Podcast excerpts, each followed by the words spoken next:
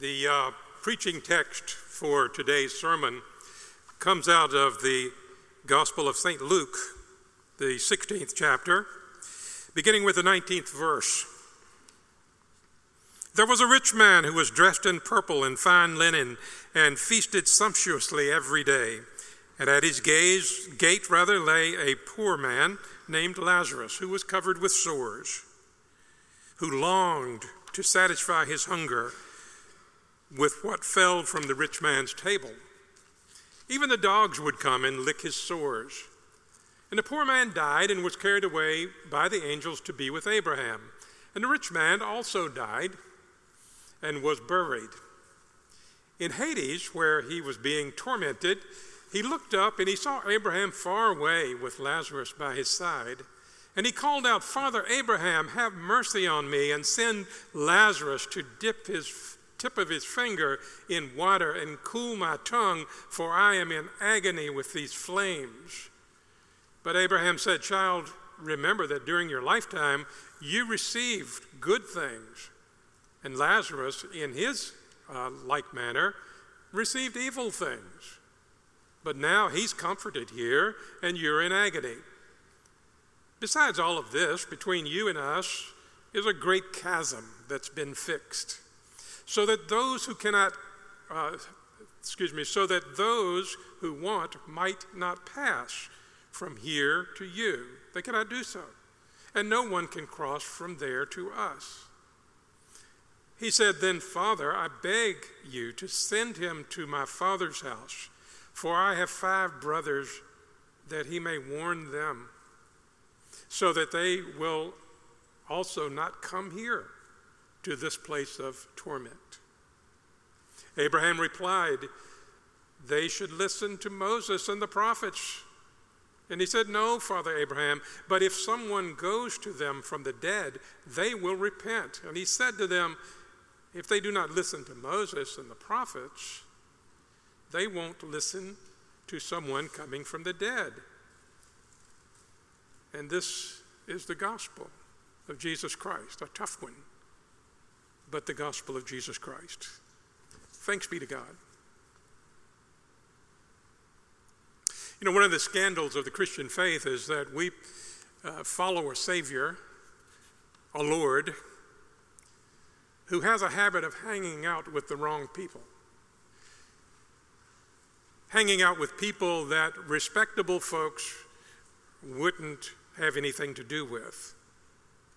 And Luke reports that the Pharisees and the scribes were the most respectable people there were.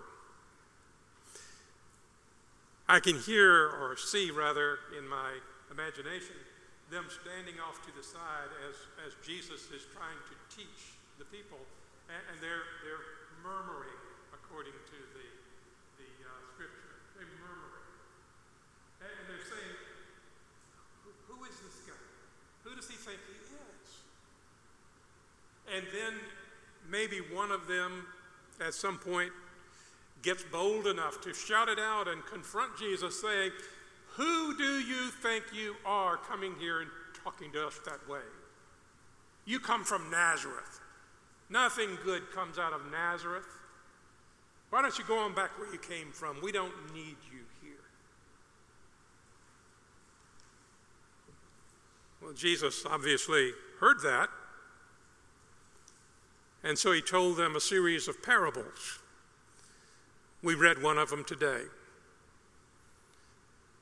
He, read the, he told the story of Lazarus and the rich man, and that had to sting because, as Luke records it, the Pharisees and the scribes themselves were very rich.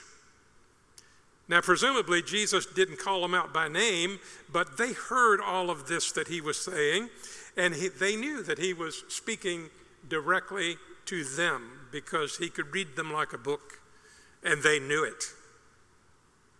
And so when he said, You justify yourselves in other people's names,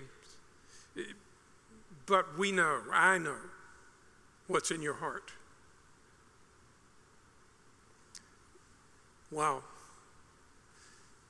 That's quite a charge, isn't it? Or, or, or, or a revelation and they heard it as judgment, which I'm sure he intended it that way. God knows what's in your heart. Now, that can be a wonderful thing, one of the most wonderful affirmations you can imagine that God knows what's in your heart. But it can also be a frightening condemnation if your heart isn't right. It really depends, doesn't it? Depends on where your heart is. And as these scribes and Pharisees, those who knew the law inside out and had convinced themselves that they alone were true followers of God, as they were letting all of that sink in, Jesus hit them with that parable. Simple story, really. Lazarus had nothing. The rich man had everything. The rich man paid no attention to Lazarus, even though he was right outside his door. To him, this poor beggar had become invisible. He didn't matter. Well, the parable goes on. They both died. Lazarus ends up at the uh, beside Abraham. That's a common image in, in Scripture. Uh, you learned it in Sunday school, probably, rocking my soul in the bosom of Abraham and all of that. It's a good place. The rich man ended up in Hades. Now, they could see each other apparently in the parable, and, and they could talk to each other, but there was a chasm. They couldn't cross over from one to the other. But the rich man tried. He said, Send Lazarus to me. Let him dip his finger into the water and, and touch it to my tongue because uh, I, I'm in pain. And Abraham said, I can't do that. I can't do that. There's a chasm. I, nobody can come from here to where you are, or, or you can't come where we are. Lazarus was in a good place. The rich man said, Well, at least can you send Lazarus back to earth? Can you send him back so that he can warn my brothers so they won't end up where I am? And Abraham said, I can't do that either. I can't send someone from here back to earth. I can't send the dead back to the living. Now, we know Jesus was the one that was telling the story, so I'm sure he had in his mind, yeah, but that's what I'm going to do later. Uh, but, but as far as this story is concerned, no, I can't do that. I can't send them back.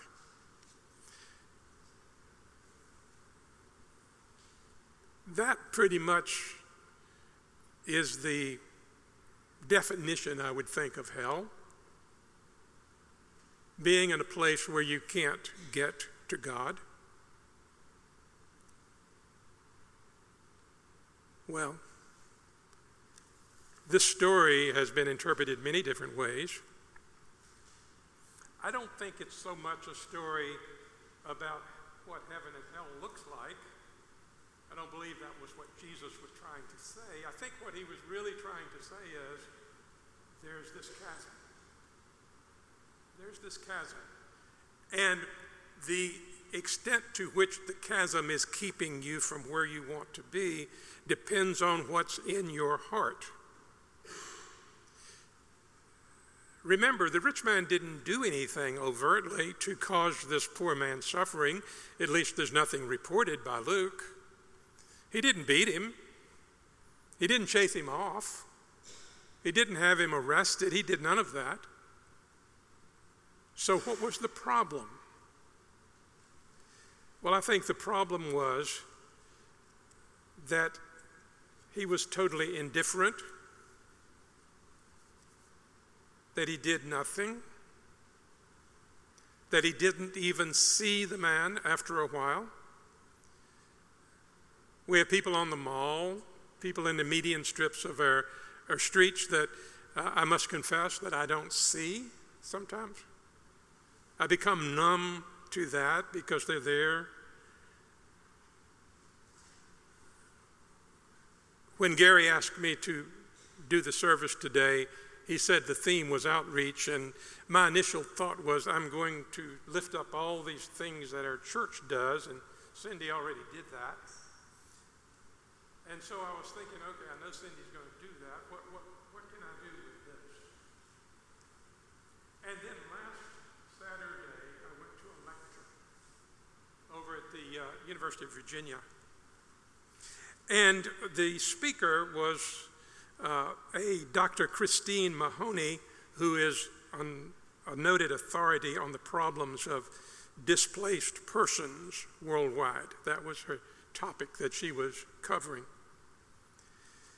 And I had my eyes opened a bit. Did you know, as she reported,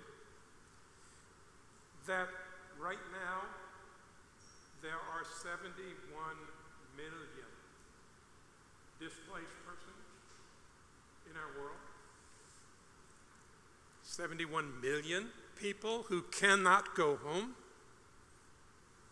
for various reasons. Things like war, disease, famine, mostly brought on by lack of water. We, we know climate change and all of that. They can't go home. In some cases, home doesn't exist anymore because of hurricanes and floods, fires, and the like. Of these 71 million people, 41 million are internally displaced, meaning they still live in their country but they can't go home for various reasons. 26 millions are refugees living in refugee camps around the world. Mostly, most of those camps are in uh, Af- Africa or, or, excuse me, in Europe. Four million are asylum seekers most of these are not on our southern border, but rather in the Middle East and in Africa. Professor Mahoney didn't mince words when she was talking about them. She referred to them as uh, not refugees or asylum seekers or any of that. Uh, she said they were people literally running for their lives. It's easy for us to forget that. That there are 71 million people in the world running for their lives. She said that the average length of time they stay in that situation is 17 years. They can't go home. And for many of them, they can never go home again. Now, personalize that. Something happens that you have to run for your life, and you can't go home. That's the situation. My eyes were opened. I'll personalize it even more. Michelle and Brian are here this morning. Michelle's my daughter-in-law, Brian's my son. He grew up in this church. Uh, they, I think Michelle primarily, found out that one of the people in Abaco that they have a kind of a sideways relationship with, young woman, uh, is a student, or will be, is a student now at Hampton University. I didn't know that Hampton University would give free tuition to people who are running for their lives. One so that's where she is. Now, Abaco. I might not be saying that right. Does that name ring a bell? Abaco? Abaco. Okay, close enough. Does that ring a bell, Abaco? You know anything about Africa? It's where the hurricane hit. That's where the hurricane, this is Africa. That's what's left. She came to Hampton University with nothing.